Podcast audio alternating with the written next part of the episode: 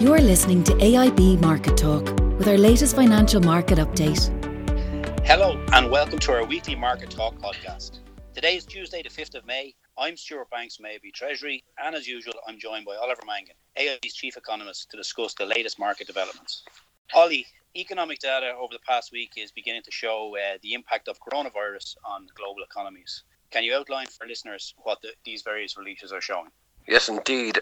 The, releases have come in two shapes. One is the initial GDP reports for the first quarter of the year in terms of how economies have performed.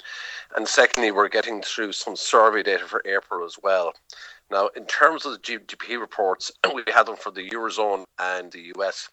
And in case the Eurozone output fell by 4%, but not surprisingly, in those economies that have been badly impacted by the coronavirus and where severe lockdown measures have been put in place, I'm thinking of France, Italy, and Spain. The declines in output in the first quarter were 5.8%, 4.7, and 5.2.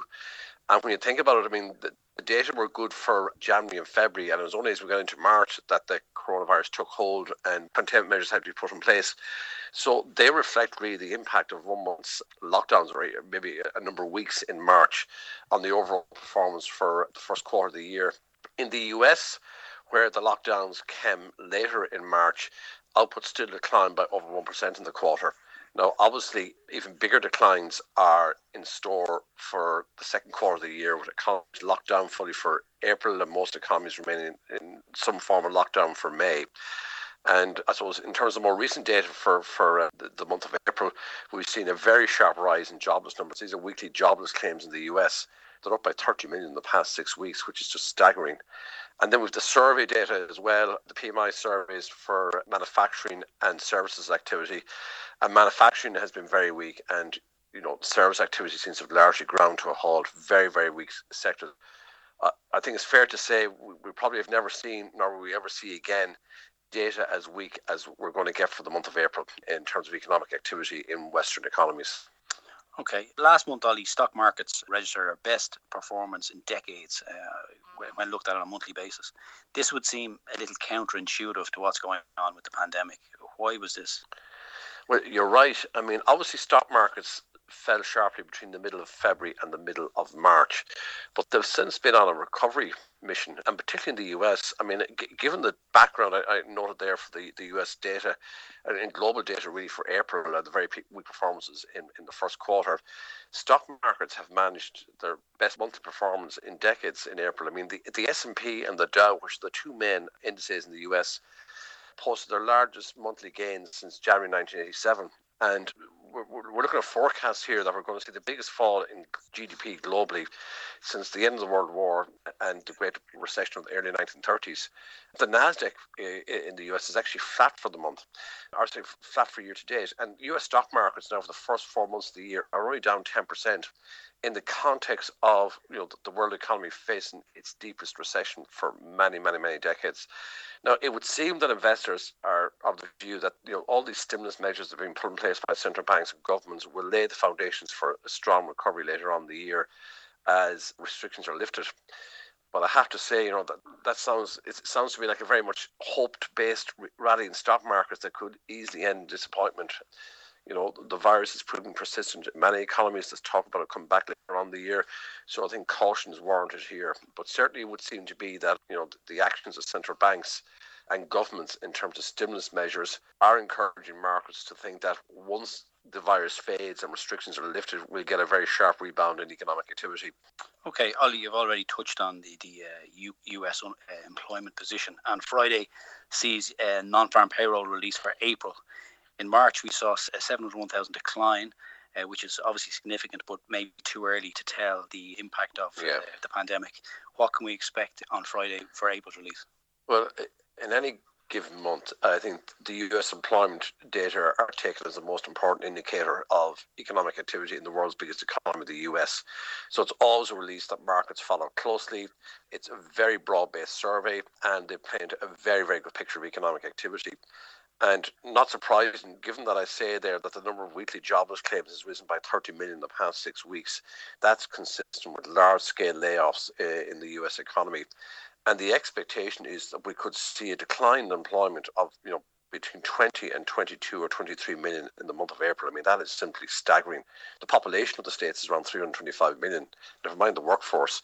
So, you know, and that means the unemployment rate there could go to 15, 16, 17% uh, from around 4%. I mean, it was at 3.5% at the start of the year. So, so that gives you an idea of the magnitude and impact that the lockdowns contain the coronavirus are having on labour markets and are having on economies. I mean, the US is not unique in this regard. It's just that they have the capacity to publish this very detailed and timely survey of employment every month. The markets have always closely followed but we'll have never ever seen a figure like this before. Usually in recessions, employment falls by a few hundred thousand. A bad one might be a half a million, not 20 million. So it just shows you the steepness and suddenness of the decline in economic activity. I mean, large parts of the world economy have literally been shut down in the month of April. So, you know, markets will be focusing on that. They won't be surprised by the figure. It is, is going to be a staggering figure in terms of the contraction of employment in the US economy in the month of April. Okay, thanks, Ollie. Switching to the UK, uh, the Bank of England meeting on Thursday, Ollie, has been moved to 7 a.m. from their usual midday announcement. Does this the time change suggest further easing from them? Yeah, no, they meet over a couple of days, and it's the announcement that has been changed. So I presume they're concluding their meeting on Wednesday night. They may have already decided what they're going to do. Normally, we have an announcement and a press conference at 12 o'clock on the Thursday, but they obviously want to get the word out into markets before markets open on Thursday morning. Now, the Bank of England's done a fair bit already. It's cut its rates from three quarters of a percent to 0.1%. That's a record low for, for UK rates. And the Bank of England has always said that, that it's not minded or doesn't favour rates going negative. It has doubts about uh, how successful that would be, unlike, let's say, in the Eurozone where rates are well negative at this stage. So we're at the lower bound in terms of interest rates. Now, it's also introduced a raft of other monetary financing and liquidity measures there is an expectation that the Bank of England's current quantitative easing program will expire at the end of June or exhaust amount intended to purchase. So there's an expectation that we'll get an announcement to expand the size of the QE bond buying program on Thursday. And certainly we're heading for a very, very large budget deficit in the UK, as elsewhere. And as elsewhere, central bank buying of government bonds in the market is, has been crucial in keep, keeping interest rates down. So I think that the move, the fact that the move, the um, announcement from midday to 7 a.m. in the morning suggests we will get further measures announced in terms of a loosening monetary policy. I say they've indicated they won't go negative interest rates. Now, in this sort of environment, you can never say never, but it's more likely that we'll see an extension and expanding the size of its QE bond purchase program announced on Thursday.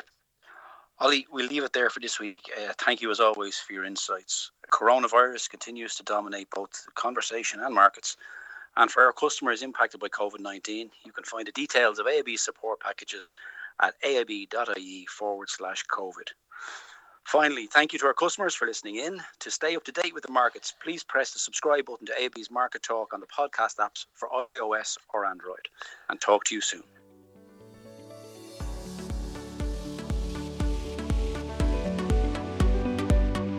Thanks for listening to the latest edition of AIB Market Talk. Allied Irish Banks plc is regulated by the Central Bank of Ireland. First Trust Bank is a trademark of AIB Group UK plc, authorised by the Prudential Regulation Authority and regulated by the Financial Conduct Authority and the Prudential Regulation Authority. Allied Irish Bank GB and Allied Irish Bank GB Savings Direct are trademarks used under licence by AIB Group UK plc authorised by the Prudential Regulation Authority and regulated by the Financial Conduct Authority and the Prudential Regulation Authority.